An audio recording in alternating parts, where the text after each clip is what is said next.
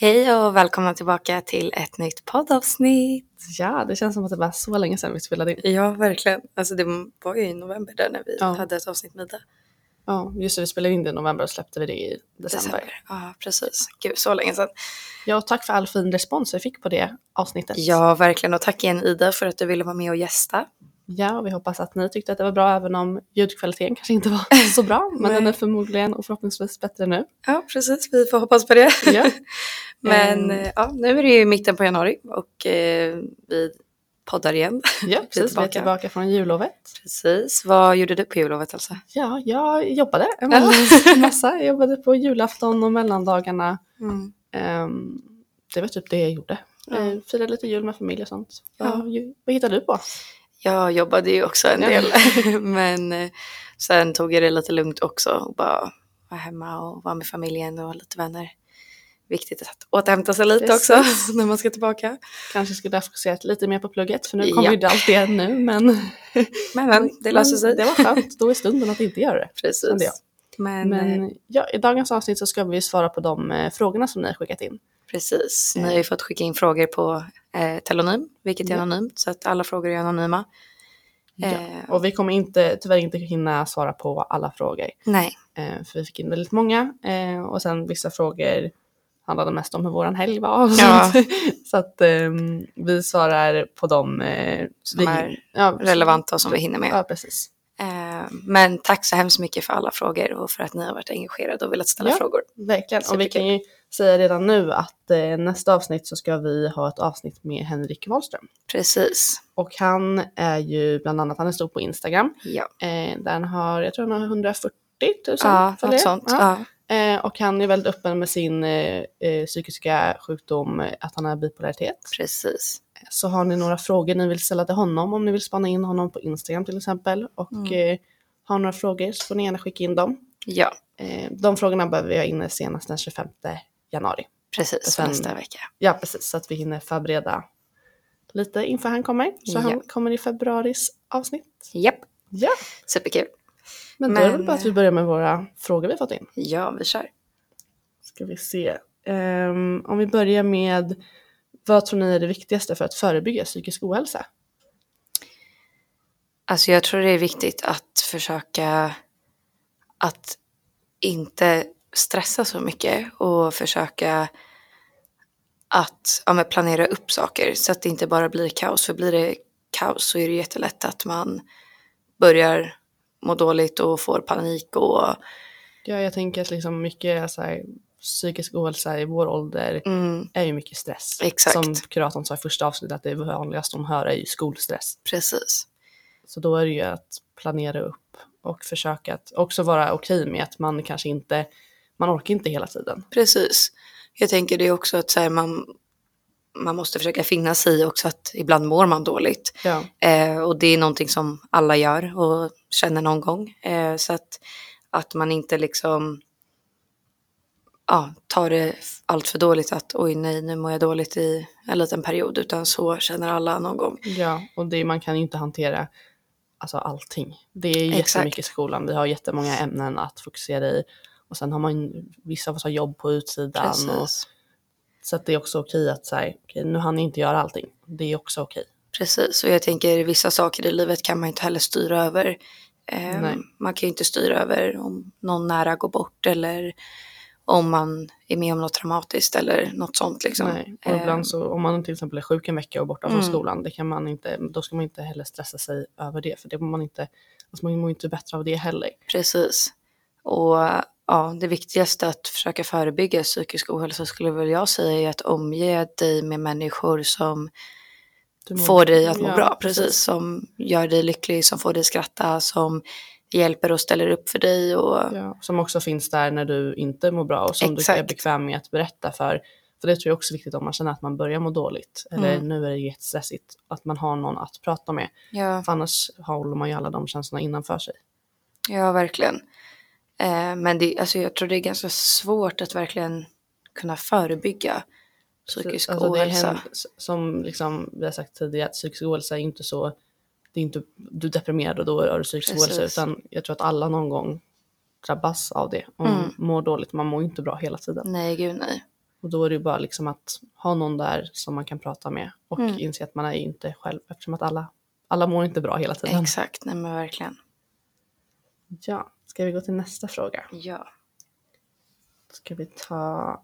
ehm, Har ju, vad betyder vänskap har någon frågat. ja. ehm, jag tänker att en bra vänskap, du ska ju må bra av att Ja. ha en kompis. Det är såklart att relationer går upp och ner Mm. och att man bråkar med kompisar.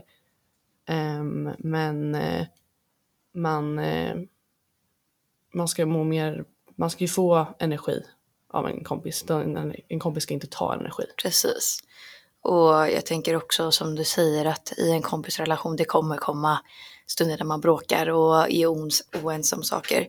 Men det är viktigt att man ändå vet vart man har varandra och att man kan prata och reda ut saker då. Eh, så en bra vänskap är ju faktiskt att man vågar vara öppna och ärliga och ha en öppen kommunikation med varandra.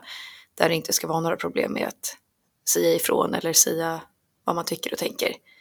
Eh, men även att man då ska finnas där för varandra och kunna ha kul med varandra men samtidigt kunna sitta och prata om seriösa saker också. Ja, och som du sa, man bråkar ju. Alltså, Mm. I relationer, man kommer inte överens hela tiden. Nej, gud. Så att eh, man måste ju också kunna liksom, men fortfarande bråka på ett respektfullt Precis. sätt. Alltså man kan ha diskussioner och det kan krocka ibland, men då Mm. måste man fortfarande, ehm, man måste kunna hantera det liksom. Och Ja. på ett respektfullt sätt. Ja men verkligen. Eh, ska vi leda in på en annan fråga då?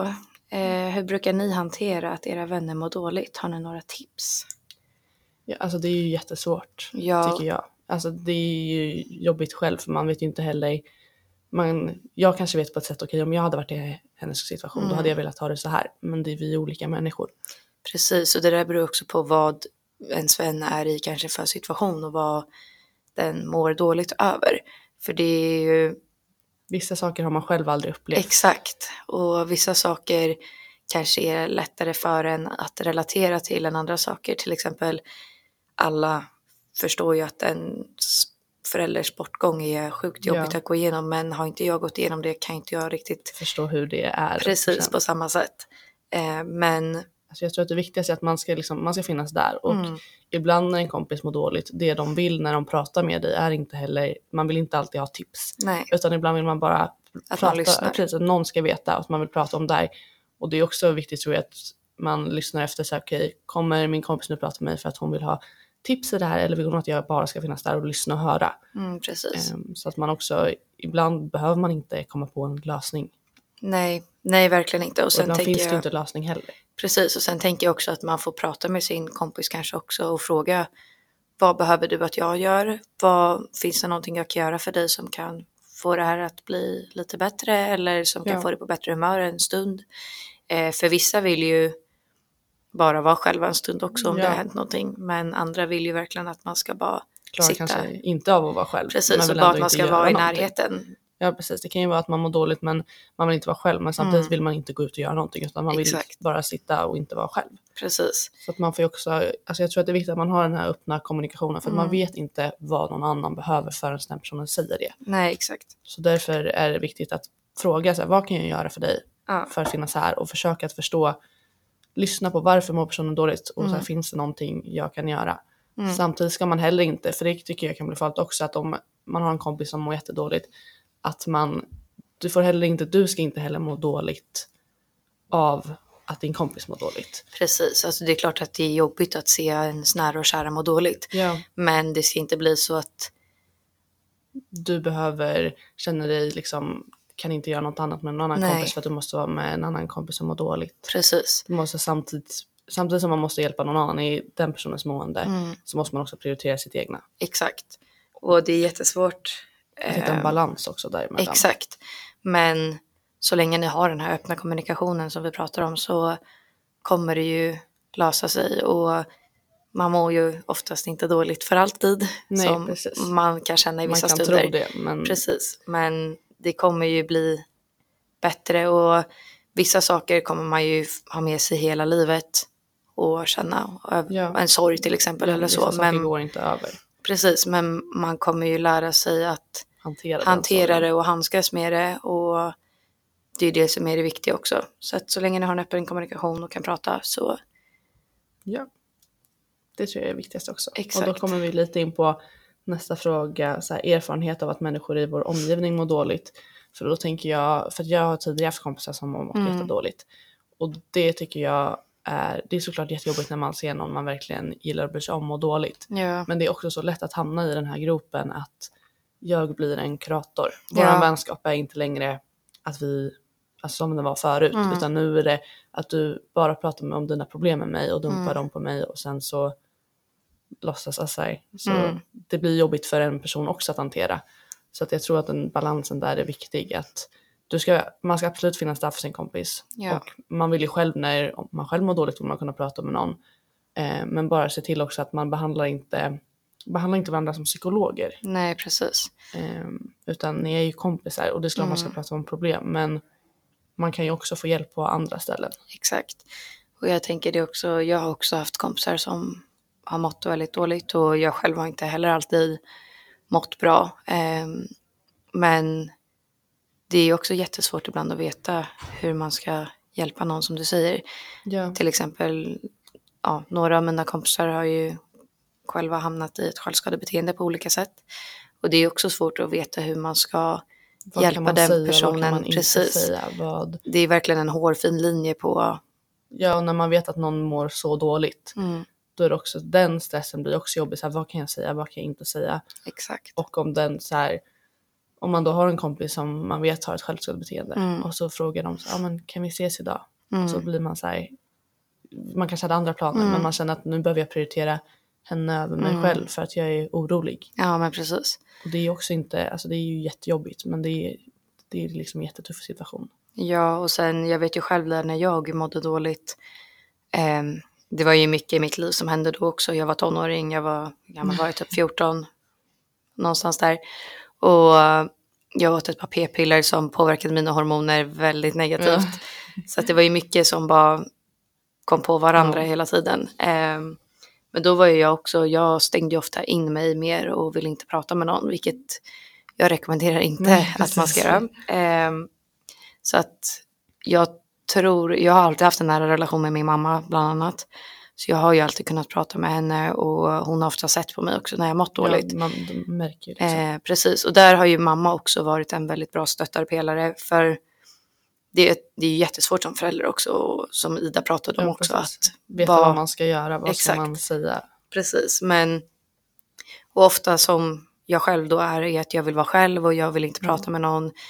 Eh, jag vill bara vara för mig själv och som förälder så vill man ju vill lyssna på sitt barn och, sitt barn exakt, och göra det som ens barn önskar. Men Då känner man också själv sig den typiska så att men de kommer inte fatta. precis, Alltså de, det är en mamma och en pappa, de vet inte hur det här... Precis. Och sen, jag vet inte hur många gånger jag sa till mamma, bara lämna mig bara i fred, gå ut ur mitt rum, jag vill vara själv. ja, Och ibland lät hon ju mig vara själv Ja. och lät mig ligga där i sängen ett tag och sen Ja. kom hon upp igen efter ehm, ja, en, en viss tid och frågade hur det var igen och frågade om jag ville prata. då sa du gå ifrån igen. Ja men precis, men i, ibland så var hon ju faktiskt där, nej, alltså nu sitter jag kvar här med dig. Jag, du behöver inte prata just just nu om du inte vill, men jag kommer sitta här inne Ja. med dig för att du ska inte vara själv nu. Och det är också svårt som förälder att veta när man ska gå eller när man ska stanna kvar. Ja, för vissa gånger kanske man säger att okej, men gå ut ur mitt rum. Mm. Men egentligen allt jag vill är att så här, kan du stanna, Exakt. kan du pusha? Men ibland säger jag gå ut ur mitt rum och då vill jag inte ha det här. Och Precis. pushar du då så kommer jag liksom, då stänger jag in mig på Mm. riktigt. Precis. Så att det, är, det är sjukt svårt som förälder att veta. Men jag tänker man får väl bara försöka gå på sin magkänsla där också. Och försöka se så här, okej, nej nu borde jag stanna kvar. Eller nej, okej nu ska jag låta honom eller henne vara. Ja, och jag Eh. tänker också så här, när man själv mår dåligt, Mm. att liksom, det kanske inte alltid är, det är jobbigt att prata med folk man känner om Mm. det. Ehm, för det vet jag när jag mådde dåligt, då tyckte jag det var jobbigt att prata med föräldrar eller med Mm. kompisar. Jag tyckte det, det var mycket lättare för mig att gå till kuratorn och Mm. bara prata om det där. För att hon är ingen kompis. Nej, hon precis. kan inte berätta för andra kompisar. Nej. Ehm, Hon vet du, du vill att hon ska veta. Hon vet inget Ja. annat om dig sen innan. Liksom. Nej, precis. Och hon kan inte jämföra med att så här, men du var ju glad då. Mm. Ehm, så det tycker jag, Precis. alltså, det är också ett allmänt tips om man har en kompis som mår dåligt att också rekommendera att de ska prata med Mm. någon. De ska, självklart så finns man ju fortfarande där. Mm. Ehm, men man kan ju inte, man är ingen kurator, man är ingen psykolog, man har inte en utbildning. Nej. Och vi är ju faktiskt alltså, bara barn. Eller typ. Ja men precis. vi är unga så att vi liksom, det är ju lättare att gå till någon vuxen. Mm. Ja och där har vi också en fråga då som vi har gått in lite på också hur psykisk ohälsa påverkar familjemedlemmar. Och det tog även Ida också lite upp i sitt avsnitt. Ja, det gick ju hon in på där, så där kan man ju också eh, lyssna om man vill ha liksom från hennes perspektiv. Någon som Precis. faktiskt mår dåligt. Precis, men det är klart att det är jättejobbigt för ens familjemedlemmar och om man mår psykiskt dåligt. Ja, och det vet man ju också när man själv, om man har haft någon i familjen som mår dåligt, att det är inte, man går ju lite på is. Ja, det, verkligen. Vad kan man säga? Vad Mm. kan jag inte säga? Och samtidigt är det ens familj så att man vill ju kunna prata fritt Mm, och skoja. precis. Men det är inte alltid Precis. det fungerar.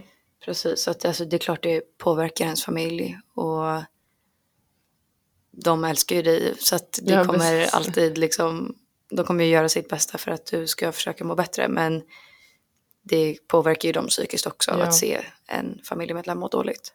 Ja, och samtidigt som nästa fråga, eh, tror ni att man märker på någon om de är psykiskt sjuk? Mm. Eh, som Ida också sa, att väldigt länge så stänger man in det. Mm, Eh, att man låtsas vara en rolig tjej eller Mm. en rolig kille. precis. Ehm, Man går ut med ett leende på läpparna då Ja. även fast man inte alls känner det. fast man egentligen liksom sitter och gråter på Mm. insidan. Vilket liksom är okej, man behöver inte heller, bara för att man mår dåligt behöver man inte visa det för allt och alla. Nej, Men det är också viktigt att inte känna att man behöver ha en fasad uppe för alla människor. Man måste Precis. kunna ha någon att släppa ut, att kunna prata med och faktiskt vara, berätta hur man mår. För att annars tänker jag att det kommer ju bubbla över. exakt. Slut. Och det kan ju jag känna också när jag mådde dåligt att ju längre jag höll det inne, alltså Desto jobbigare var Ja, det. det blev bara mycket värre. Det hade varit, nu i efterhand tror jag att det hade varit mycket skönare om jag faktiskt hade börjat prata med någon på en gång och öppnat upp mig än att bara hålla allting inne. Ja, för det kände jag när jag väl... ehm, för att när jag mådde dåligt då berättade jag det för en kompis och hon var såhär, men du måste gå till kuratorn. Och jag var såhär, nej, det vill jag inte. Och till slut Nej. var det hon som gick så till kuratorn och bokade, sa såhär, du ska boka en tid med Elsa. Ja. ehm, och då när jag väl kom dit och skulle börja prata, då var det så här, då pratade jag konstant tills Ja. tiden tog slut. Och då hade jag så mycket att prata om att det är liksom, vi får boka ett nytt möte Ja. någon, några dagar senare liksom, för att jag ska kunna fortsätta prata om det. Så det var ju väldigt så här, när man har gått länge, då har man så mycket att prata om. Och då är det så mycket man bara vill släppa ut. Och efteråt så känns det liksom skönt att faktiskt ha berättat för någon Mm. och kunna bolla med den personen. Så här, men varför kände du så? Ja. Ehm, och hur känner du över det nu? Så att det är ju också så här, ju längre man går och bär på det, desto jobbigare blir det ju. Jo men precis och jag tänker det som vi pratar om så här, vi är två ungdomar, vi båda är 18, fyller 19 i år.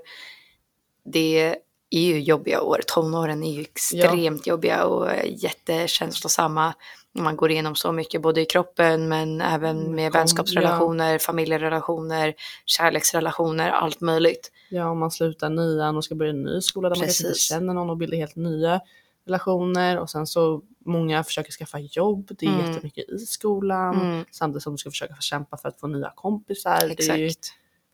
Det är väldigt mycket som händer i tonåren och det är klart att det är mycket som händer i vuxenlivet också men det är inte alls samma saker som kanske händer i kroppen och nej, hjärnan utvecklas inte på samma sätt sen efter att ha fyllt 25 och nej, och sen också det är ju väldigt, man kan också märka att människor är på olika stadier. Mm. Att jag tänker att när man är vuxen så är man, har man ändå utvecklats, alla har utvecklats till en Ja. viss eh, grad. mm, Men ungdomsåren så är det också väldigt många som, ja men någon kanske är lite efter i mognaden. mm, Och så precis. kommer någon som är jättemogen och då krockar det. Verkligen.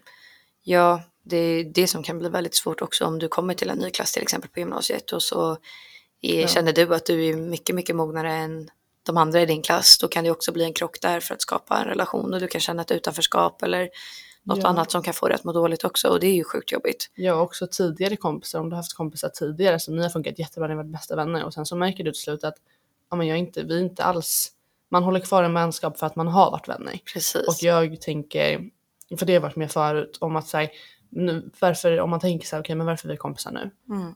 vi är kompisar, vår, alltså vår vänskap nu bygger på minnen och erfarenheter vi har tidigare. Mm. Men vi skapar inga nya. Nej, precis. Vi funkar, vi funkar inte längre. Nej. Våra personligheter är helt olika. Vi kanske Mm. funkar igenom fem år. Om fem Mm. år kanske vi är lika på samma stadie i livet och har Precis. lika tankar och värderingar. Men just nu så bygger vår vänskap på allting vi har gjort Mm. och vi skapar inga nya minnen. Nej, men exakt. Så det tror jag också är viktigt att man känner sig, stanna inte i vänskapet bara för att ni har varit vänner. Det betyder inte att man ska kutta alla människor man Nej, inte verkligen liksom inte. längre med. Men det jag menar är att man ska inte vara kvar med någon bara för att man har varit kompisar och Nej. för att man har funkat. För att folk Precis. förändras och då måste man också, alltså det är jättejobbigt men man Mm. måste kunna avsluta relationer också om man känner att det funkar inte längre. Ja, precis. Och det är ju lite som du säger, en sån person har ju automatiskt varit en stor trygghet i ens liv. precis.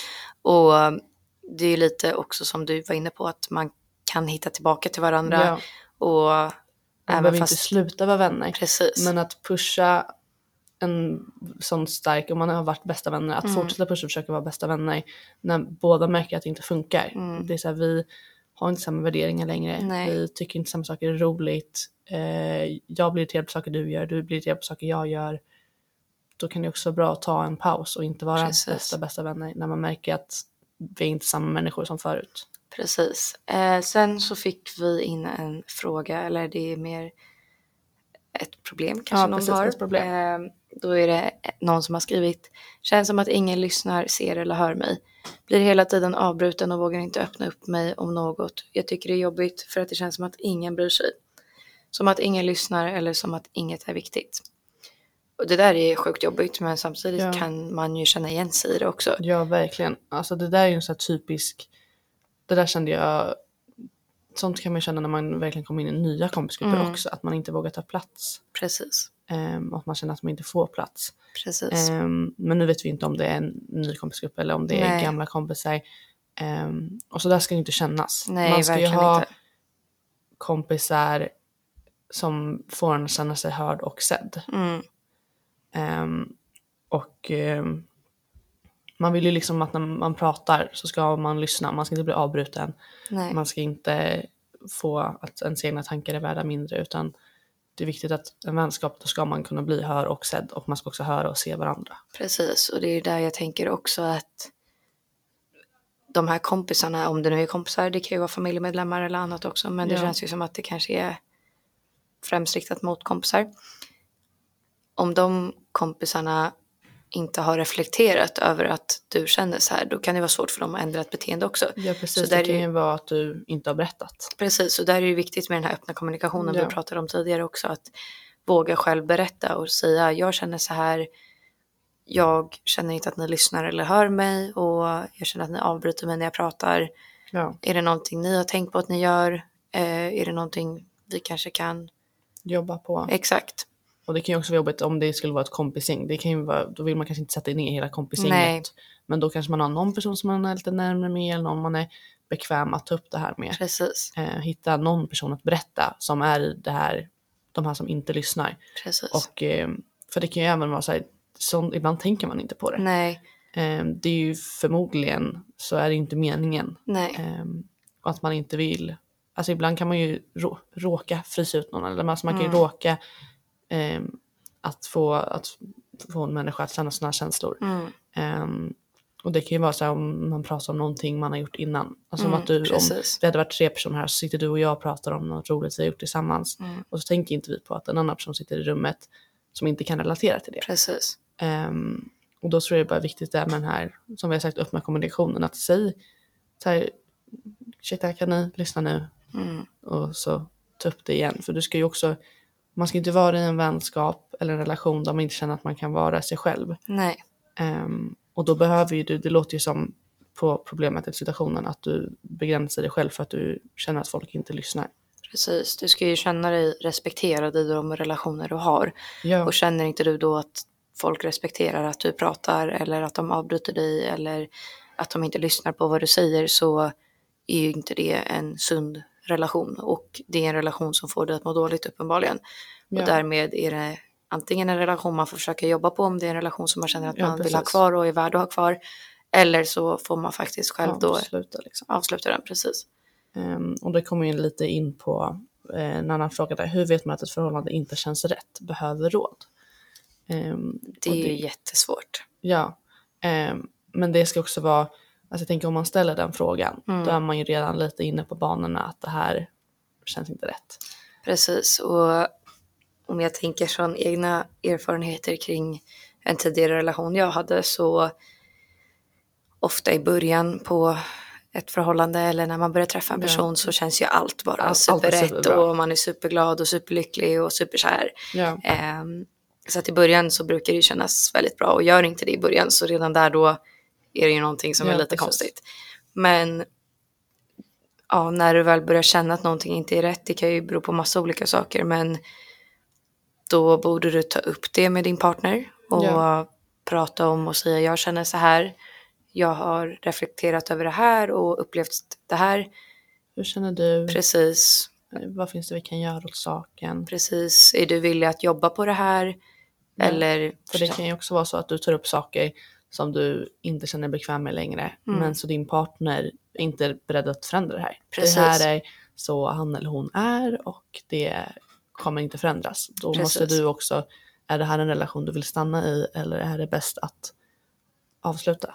Vilket är Precis. jättejobbigt. Ja, gud ja. Alltså, kärleksrelationer är extremt jobbiga och jag vet själv där när jag började känna mer att min tidigare relation inte var rätt utan att jag inte blev respekterad och jag inte blev bra behandlad då tog det ju ett tag för mig att inse att jag faktiskt nu är jag redo att göra slut. Ja. För du är ju fortfarande troligtvis kär i den här personen då om du inte vet om det känns rätt eller inte. Nej. Men Och du har ju fortfarande varit kär i personen precis. och det har varit bra någon gång. Exakt, det har ju varit en trygghet och det har varit en person du har haft jättekul med och som du litar på Ja. och så vidare. Men, eller har litat på i alla fall. Så det är jättesvårt men jag tror du själv bara behöver komma till den här insikten att okej, gör en lista med för och nackdelar. Och sen överväger du då, är det mer nackdelar, är det mer fördelar? Och de här nackdelarna, finns det, kan det bearbetas och jobbas på Precis. och försvinna? Eller är det här saker som jag får acceptera? Precis, är det här ett beteendemönster personen har som inte kommer förändras? Nej, Eller är det här saker som vi kan jobba på faktiskt. Precis. Så att där är det också viktigt att våga prata med sin partner. Ja, och relationer går ju upp och ner. Gud ja, man Du, bråkar, man, ja, tjafsar, man, har t- olika åsikter. Ibland är man helt hundra på att nu ska vi gifta oss. Ja. Sen så ibland står man där osäker och vet inte, Precis. ska vi göra slut eller inte? Så att man får också alltså, inse att alla relationer går lite upp och ner. Gud ja. Ehm, och det är ju inte frid och fröjd hela tiden. Ehm, Precis. men det ska heller inte vara så att en relation ska inte ta mer energi än vad den ger och du ska inte Nej. Må dåligt för att du behöver kämpa för att hålla kvar en eh, relation. Precis. Och där kan jag också känna igen mig att jag försökte kämpa för att den här personen skulle ändra sig. Men den personen var inte villig att Nej, ändra de negativa beteendena som den hade. nej, Och då är det inte heller värt att stanna kvar. Och till slut inser man ju det och är beredd att lämna. Men jag skulle också rekommendera dig att är inte du redo för att lämna, då är det svårt att lämna. ja, Jag lämnade, sen gick jag tillbaka för att jag inte var redo att lämna första gången. Så du måste verkligen sitta och inse att jag måste lämna, för det här går liksom ja. inte. Och vissa saker kan man kanske man inte inse själv heller är ett problem Nej. fast man pratar med någon. Eh, Så där tror jag också att det är viktigt att prata med någon från utsidan som inte är i din relation. Verkligen. För att när man själv sitter i en relation, det kan ju både vara kärleksrelation eller vänskapsrelation, Mm. och så tänker man på de här beteendena, men så ursäktar man dem för andra Precis. saker. Men när du väl säger högt till en annan utomstående person, för så vet jag att det har varit själv när jag har Mm. varit i vänskapsrelationer och sånt, att jag att det inte funkar längre men att man kämpar. Och sen när man väl berättar det här för någon utomstående, Mm. ehm, hur relationen faktiskt ser ut och vad man själv behöver offra Mm. eh, och vad kanske den personen behöver offra också. Eh, så kan man både själv höra hur det låter, att det här är inte rimligt längre, Precis. eller att en annan person kan säga sitt perspektiv från utsidan. Precis. Och det är alltid svårt och jobbigt att lämna en relation som man har Ja. varit i. Det är jättejobbigt. Precis, och det spelar verkligen ingen roll om det är en relation du har haft med någon familjemedlem, en kompis eller en partner. Det kommer alltid vara jobbigt. Så att Ja. även fast du känner dig redo för att lämna så kommer du troligtvis sitta där efter och vara ledsen eller ja. känna att det är det kan ju jobbigt. vara jobbigt liksom ett år efter. Alltså, Precis. man får upp memories på Snap och så ser man Exakt. och så bara men och det är ju såklart det är jobbigt men man får också tänka man måste ha det, samtidigt måste man ha respekt för sig själv och vad man själv är Verkligen. värd och vad man liksom tänker om sig själv för att vara Mm. i en situation eller relation eller vänskap där man inte Mm. blir behandlad rätt. Nej, Det är också taskigt mot en själv för att verkligen. man förtjänar så mycket bättre. Verkligen. Och ja, alla relationer går ju upp och ner som vi tidigare har sagt. Men det viktiga är ju att majoriteten av tiden ska du må bra och Ja. ni ska ha en öppen kommunikation där ni kan förbättra saker hela tiden. Och när det liksom går ner och ni kanske bråkar, att det liksom det ska ske respektfullt. Ni ska lyssna på varandra, ni ska höra varandra. Det ska, du ska ju inte må dåligt. Precis.